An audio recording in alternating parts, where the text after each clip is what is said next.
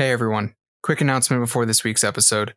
Uh, our good friend Taylor's sibling Fennel is raising funds on GoFundMe for their gender affirming surgery. We would really appreciate it if you would just consider supporting Fennel and check out their GoFundMe page. There's going to be a link in the episode description. Mean the world. Thanks. The Dane and Derek Show is an uncensored, unfiltered podcast. Content warnings can be found in the episode description.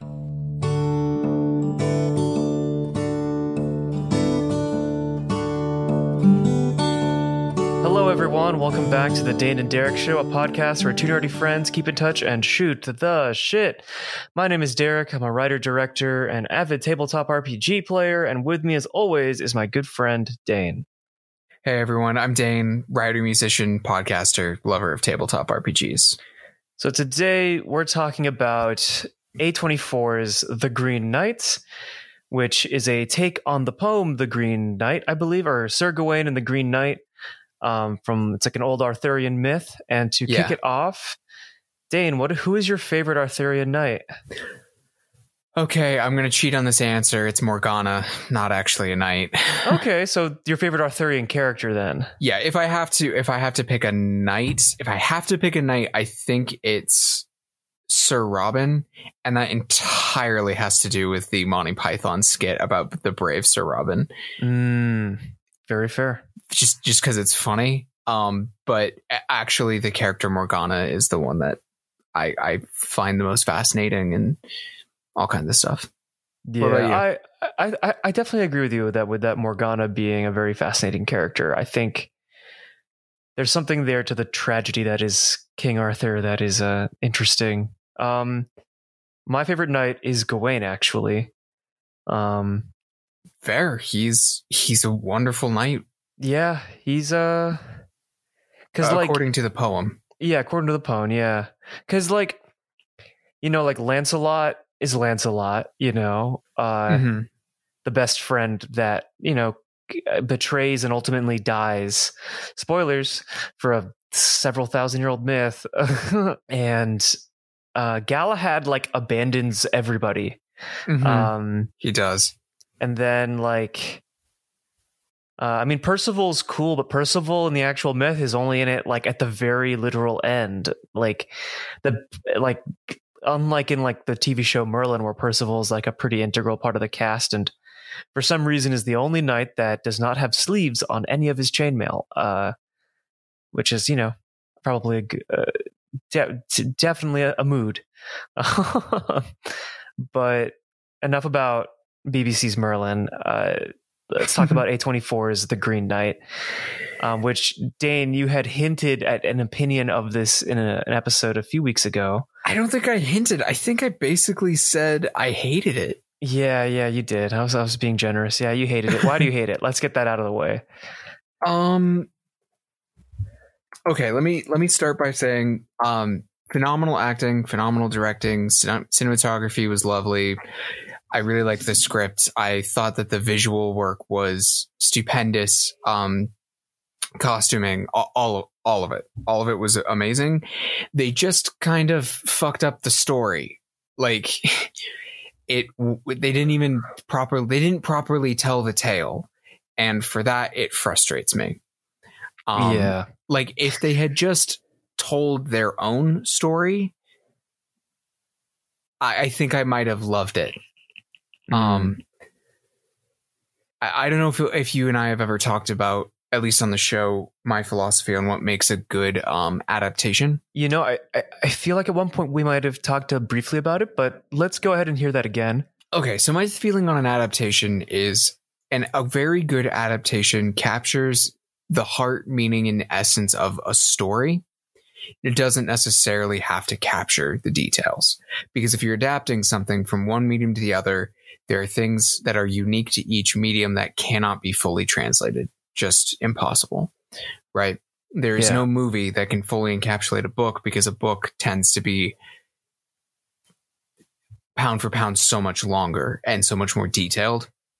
And the things that a book often excels at, a film sucks at, if that makes sense. Yeah, different mediums definitely have different uh, strengths and weaknesses.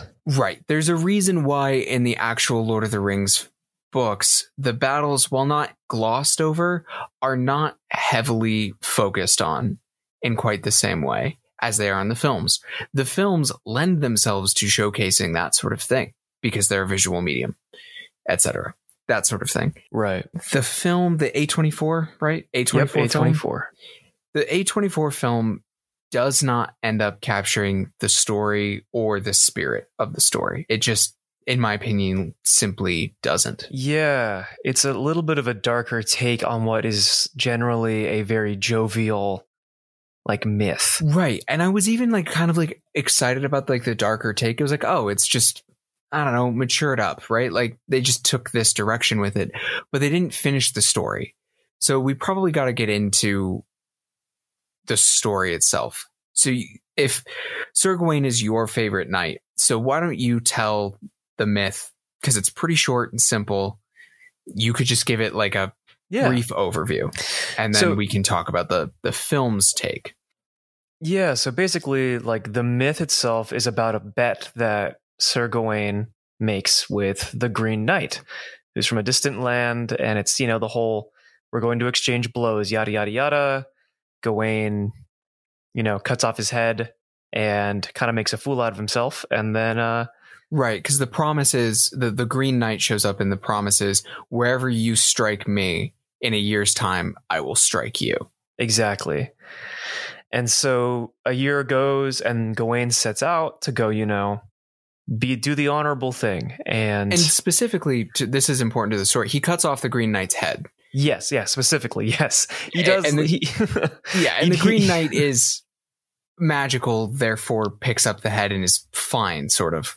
Yeah, exactly. Like Gawain does what Gawain does best, which is let his arrogance and sort of like swashbuckling charm get the better of him. and um, yeah, he cuts off, he beheads the Green Knight, and so he goes on this quest. And there's like several trials and tribulations, all of which like to kind of gloss over them. Like Gawain effectively like either solves or resists, and ultimately like there's there, there's like the, a confrontation at the castle where he like resists this lord's wife and Yeah, Yes, he gets like a magic sash there that is supposed to like protect him. And then while confronting the Green Knight, he uh, decides to remove the sash that will protect him from all blows. And um, the Green Knight, as a joke, gives him a little like paper cut. Um, I think it's like it's it's it's like three. It's it, yes. it- so there's like three attempts, and it's like each one's kind of a joke.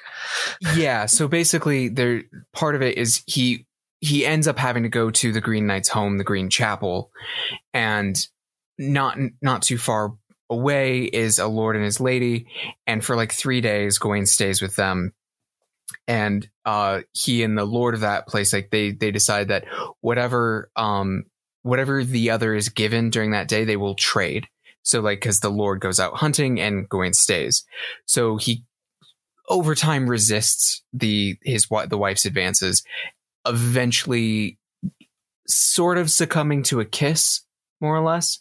Mm-hmm. Um, at which point he then gives the Lord a kiss, and it's a little humiliating on Gawain's part.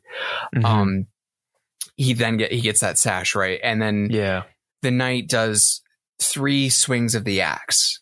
Um, he to to like take off Gawain's head, um, as was promised. On the first, Gawain flinches, and uh, the Green Knight's like, "I didn't flinch, so you shouldn't either." And so like Gawain like kind of collects himself, and he's like, "Okay, okay." And then he doesn't flinch the second time, but the knight plays a joke, and then the third time, the sash comes off, and uh the the the axe he just like nicks his neck so he Yeah. does return the blow he completes the the promise um and gawain proves honor and valor and all of the the knightly things by being willing to die for his word right is the the whole idea at which point it's revealed that it was the lord uh, the whole time and it was it was an elaborate test and joke on in that way right Yeah. yeah Yeah, it's like it's one of the shorter Arthurian myths, and Mhm. uh, thank you for filling in some of those gaps I was missing. Um, it's been a minute since I've read that particular one. Um, Yeah. Um, uh, so yeah, it's a very, it's like a very kind of like, it's it's a very, it, it's it's not like like it's stressful, but I wouldn't call it like dark and like a thriller, you know, kind of how it is in the movie. Yeah, which to be fair, the, something to know about the poem itself, because it is a poem, is that it's it is short. Um, and the trials and tribulations in the middle are mostly hinted at or briefly mentioned due to the fact that parts of the story are missing, more or less. Mm-hmm. Um, so the crux of the story is the first encounter with the Green Knight and the second, and basically there's a talk in the middle about he sees giants and ghosts and things, right? Like Yeah. in the middle. Very that's very loose. So if you ask me, the crux of the the the poem, the myth that needs to be uh told is Gawain needs to the, the crux of it is that the, the the reveals need to happen. That like right. Gawain's bravery was rewarded. Um, and basically, this like it's a whole story about Gawain learning to be honest and really mean what he says, right? Mm-hmm. So, a really big part of that is seeing it all the way through. We have to see that it was that that in the end he's rewarded for doing the right thing, even though he makes mistakes along the way, and that like he's supposed to wear the green sash forever afterwards as a reminder to be honest and to do right. You know. Yeah. So the important thing to know about the film, which of course does take a slightly more thriller fantasy take on it, there's a definitely a more dark, mature tone to the whole thing. The really important thing to know is that it sticks really closely to the story, mostly in spirit. The stuff with the with the Lord's wife is a bit uh, I would I would call it a little bit more mature, risque. It's more sexual, less chaste, Yeah. uh, Arthurian um, kiss on the cheek style myth. Um, Right. which you know is a fine uh, uh, update, I guess, to it, or if you'd want to call it that, or version to Mhm. go. The problem for me lies in the fact that the actual crux of the whole thing, like I said, is that the that the blow is delivered in such a way that it was always meant to just see if Gawain really was a man of his word. It was never about like truly giving recompense, right? It was not about vengeance. It was about honor right. at the end of the film, we see the first two blows, but we don't see the third. Yeah. So I should have said spoilers first, but oh yeah. like Spoilers. Yeah. spoilers. Um, the first blow comes, he flinches like normal. The second blow, um, he doesn't flinch, and after a prolonged um look into a potential future, he takes off the sash. Um, and then the, the knight says, "I'm very proud of you. Now off with your head." And then the film ends.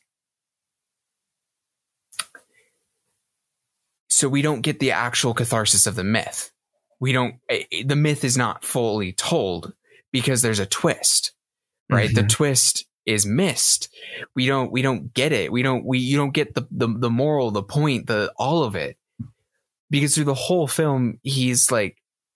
It, it, there doesn't seem to be any reward or punishment for acting poorly Right. it seems random and it's supposed to almost sum it up, right?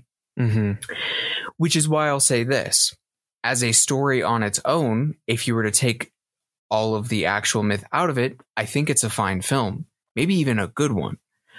But you put the the fact in that it that the story is one way it's not only it's not an adaptation. It's not a well it's not i guess teaser for you know the next couple episodes after this week's.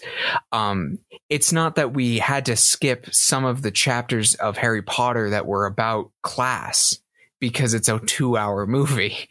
It's right.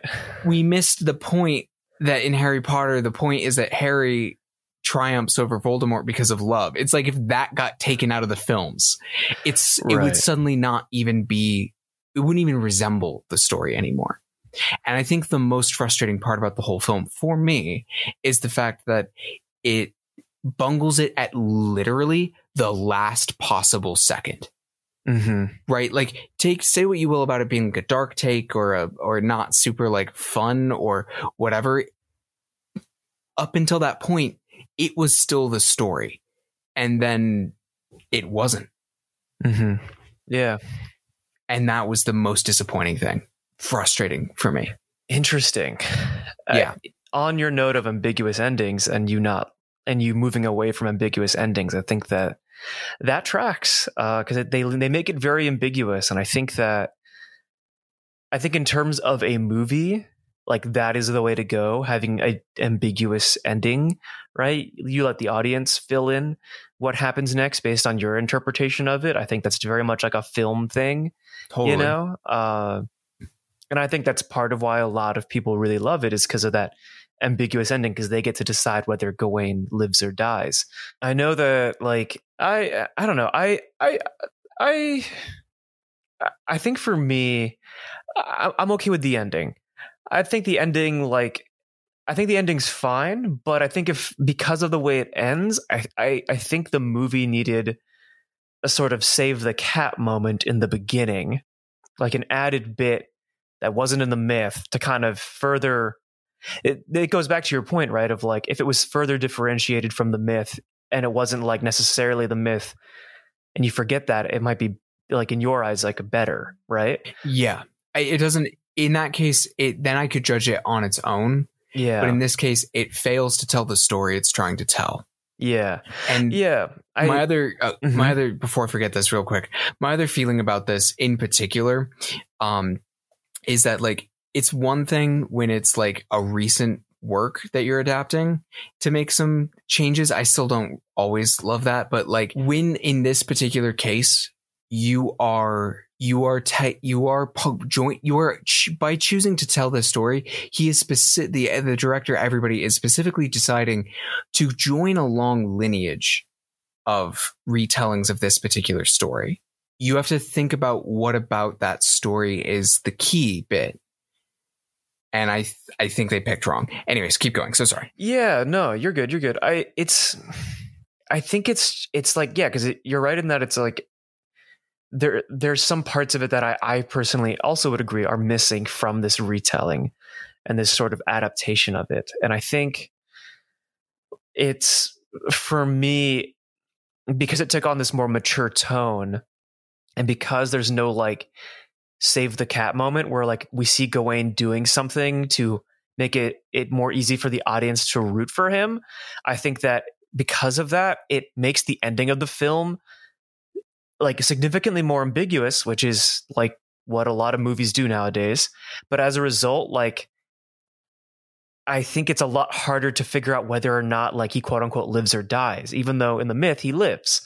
Right. And I think that because there's no save the cat moment, that ending, the kind of grin, because I think that that sh- that final shot of like the Green Knight grinning, I think it's a great shot. It's a great scene in and of itself. Like I, I think it really like I think if it had like a save the cat moment in the beginning, you would know that the Green Knight is joking at the end and it would have been fine. Right. But because there's no save like the cat moment, which I'll keep harping on because like like I was talking to a couple of my friends in film about this, but like there's this like huge trend now to have a protagonist whom doesn't necessarily do the right thing early on to get the audience on their side. And it Mhm. makes a very particular type of movie. The kind of movie that like A24 likes to make. They're very like these like very like almost like art house. They're like on the border of art house and Oscar, but also like blockbuster, right? They're like somewhere they've managed to find a very particular triangle, like or to, to find a very particular point in that triangle of art house, Oscar, and blockbuster, right? And it's Yeah. and I think like because of this new like way of developing characters, like we don't get that sense of like why we're like watching a character suffer, right? Yes. and I th- and and for me, that's like what does it is that because like it's so hard for me to root for Gawain so early on. It's like the joke at the end, like it just it didn't hit as well as I would have liked it to, and on top of that too, like I'm a like I love Dev Patel as an actor, and oh, like he knocked it. The he's incredible, out of the park right? in that film. Like, yeah, like there's no Ah. one else you can imagine playing Sir No, Gawain, right? no. It's like, and that's what's so like that, like like you said, like the film has incredible design. It's incredibly written. It's got some incredible visuals and incredible casting and music. It's there's so many good things about this film, but it just leaves out like two or three things from the myth that make it like really hard for both of us to like really enjoy it or like it. And like like for you it's it's it's it's parts of the myth and for me it's it's parts of sort of like traditional kind of filmmaking that Yeah. I, i'm kind of missing from it and like there's a part of me that feels like maybe like like i know it was all intentional but there's a part of me that wants to see a version of this that is like that right and like with the same cast and everything because I, I think it was just like it's one of those films that i think i have a feeling right like like this film probably is going to have a bigger influence on the fantasy genre than Game of Thrones. I I th- I think it I think it might. And here and here's the thing, like I I wish I genuinely wish that this film had been just like literally literally I wish they just changed some names and the title of the film. Seriously, like that like literally that's all that's all I would have needed. Like Yeah. for me to be very about this movie because I'm kind of like I'm kind of like yeah, actually, I'm kind of about the idea of a art house fantasy film, Yeah, right? Like, I- exactly. right. I yeah, because it would open. is- it- yeah, it's dope. It's so cool. yeah, And that's part of the reason why it makes me so upset is because barring this little thing, which makes me feel like the whole film falls apart. It's, it's stupendous. I think it's a triumph. And like, yeah, it's, it's, I find it deeply frustrating for that reason. But I want to, I, I do want to circle back to what you're saying about, um, the, the save the cat moment. I, cause I think there's one which is he treats the girl who died in the house. oh right. yeah, That is his one moment, right? Mm. Yeah, but that's like halfway through the movie. Jeez, It is. It's late, but it does. It's it is his save the cat moment. And the unfortunate thing is that I don't think it's enough to to make it clear at the end the point of the myth. Yeah, because they the one thing they make clear is that the right thing is still the right thing, right? Like he needs to go Yeah. through with it. They do make that clear. yes, What they don't make clear is the idea of the myth that is and that and not only should you like and then you are rewarded for it, right? And I don't know. I don't know. It's just it's it's such a bare bones story that to miss the crucial plot point feels so frustrating. But I want to come back around to what you're talking about of like it's missing filmmaking things because from my perspective it isn't. It isn't missing filmmaking things. It's missing a storytelling and adaptation and understanding of mythology thing. yeah. I I- I guess for me, it's like like there's the film doesn't have like a very traditional like whether you know it, it doesn't have like a traditional three four or five act structure Mm-hmm. it's it's almost like and they do this like in the film with like the little title cards in between for the chapters right Yeah. um which makes it kind of feel like an indie film like like so many indie films that do like chapter breaks like Slight had a slight Wes Anderson feel with those. yeah yeah like it like a moonrise kingdom feel or me and earl and the dying girl kind of feel right Yeah. which is a strange comparison, but they do the same thing. I think that for me, like when I go to the movie theater to like watch a sort of like like epic fantasy film, which is I, I think is what this is classified as, as an epic fantasy film. Yeah. Is like I have an expectation of like tropes, certain tropes, certain techniques, certain like storytelling conventions, right? And hmm for me, the big one was save the cat. Like in the first like 30 minutes of the movie, your protagonist is supposed to say is supposed to do something that even though they're you know even though they may not be a good person, it does show that deep down they are, right? Like like Indiana Jones, right? Like um in uh, Raiders of the Lost Ark, he he gives Alfred Molina his whip, right? Even though like he could very much die, but he gives him the whip anyway. And then Alfred Molina betrays him, and all of a sudden you now are rooting for Indy so much more. And they even Right. have like two save the cat moments, right? Because after he gets out, like he loses to Belloq, and there's another save the cat moment there. Um, like he's constantly saving cats. Harrison Ford, cat saver, and like there's only this like like you pointed out, there's only that one moment with um with the with with the dead girl, and it's like.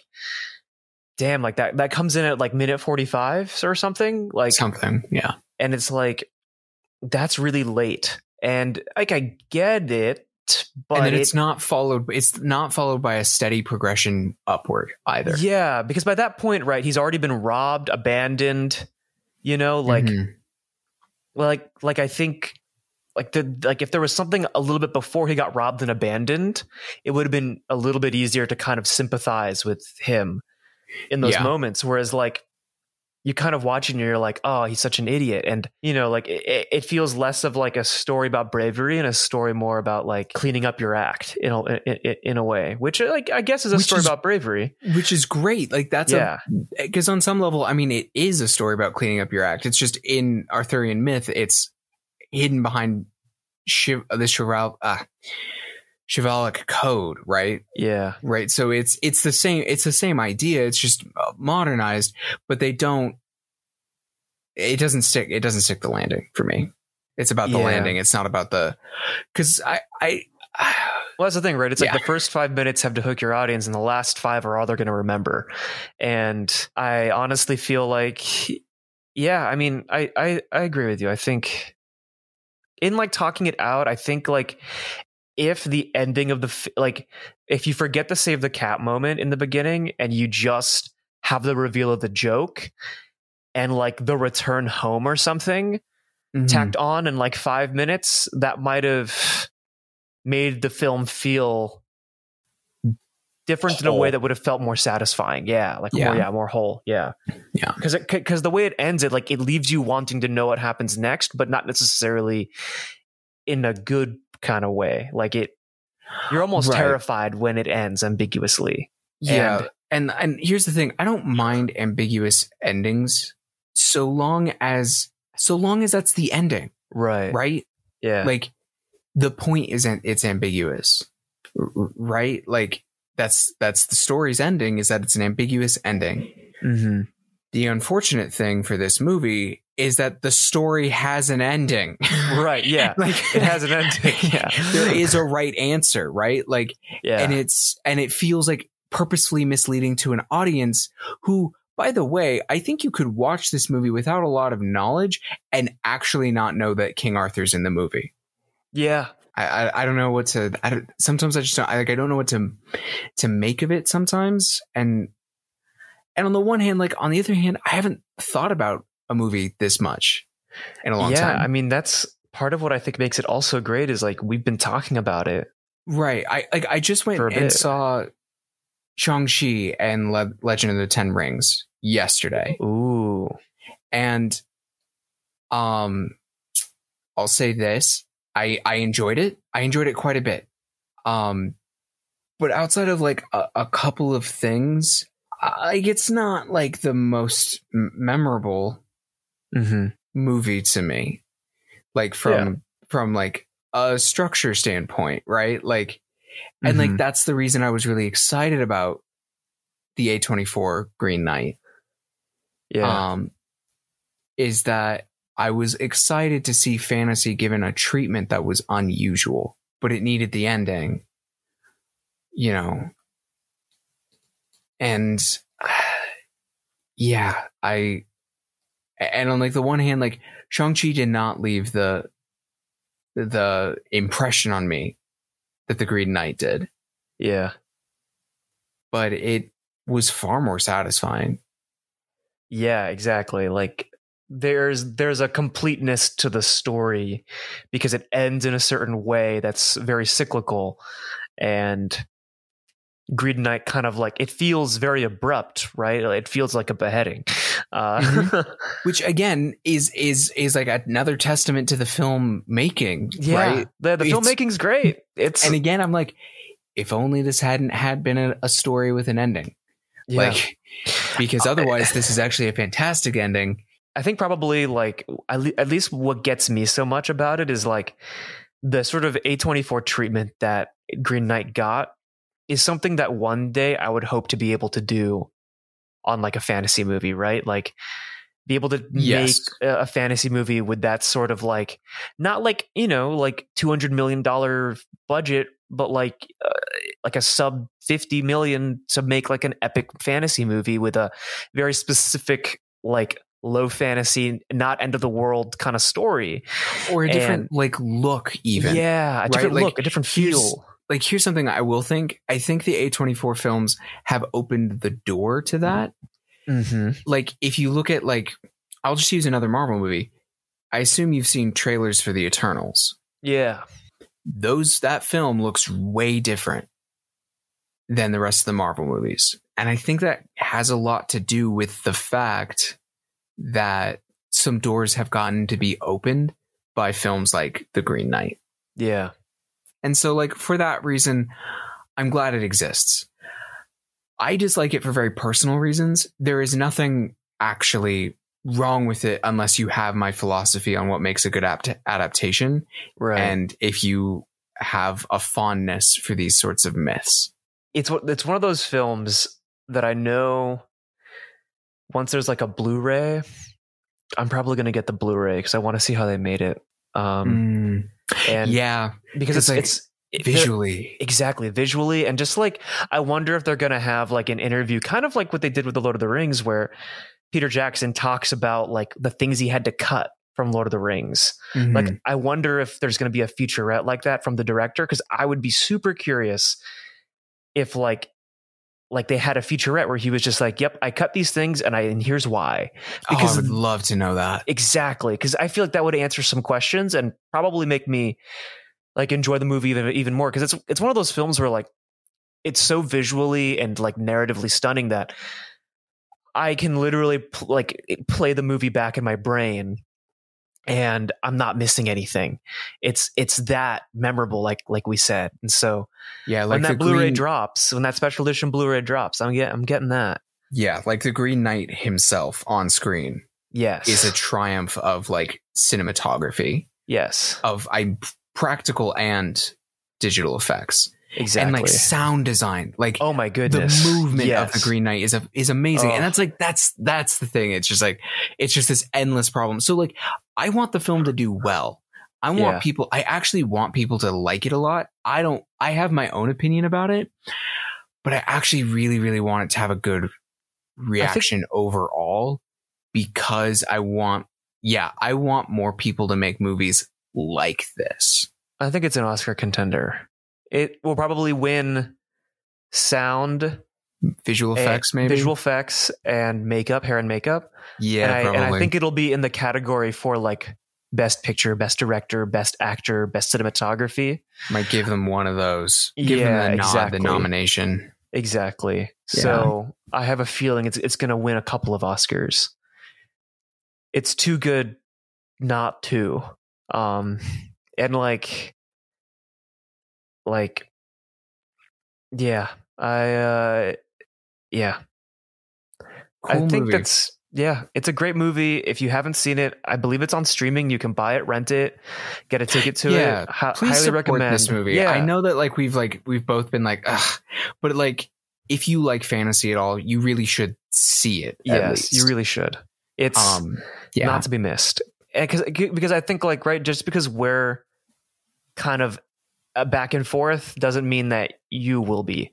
Uh, yes. And here's the thing about it there's the meat in the film to be back and forth on it without ragging on its quality. exactly. We're not talking about whether or not it's a good film. We're talking about whether or not it worked for us. Exactly, because we both know it's a it's an incredible film, and like yes. like we keep harping on, right? Like everything about the production and the making of that movie, and the even the script, like we keep mentioning, is fantastic. There's just a couple of things that you know our personal preferences that we are like, oh, I, I wish, and that I think is the mark of a great movie when like you're interrogating your own personal preferences on whether you know in reference to another movie um, right. And here's the thing. I remember when we first like decided we needed to have this episode and I said, "Oh, I hated it." I didn't say don't go see it. exactly Like there are films that I see where I'd be like, "Derek, don't see that. Like it's not Yeah. worth your time." Mhm. That is not it. I just didn't like it. Yeah. So, but we probably we've gone over on this episode. yeah it's okay it's it's worthy of that definitely, definitely. but yeah um so yeah go see green knight and uh that's gonna be it for this week uh you can see what movies i'm watching on letterboxd uh, at derek Aiello. and dane where can we find you and your work Uh, you can find me at danewrites.com. Uh, there's links to my podcast, music, Twitter, and um, out to my Substack where you can find writing that I post something to about once a week. Well, everyone, remember to be brave, be honest, and uh, uh, d- d- don't be a fool. Yeah. uh, bye bye. Catch you later.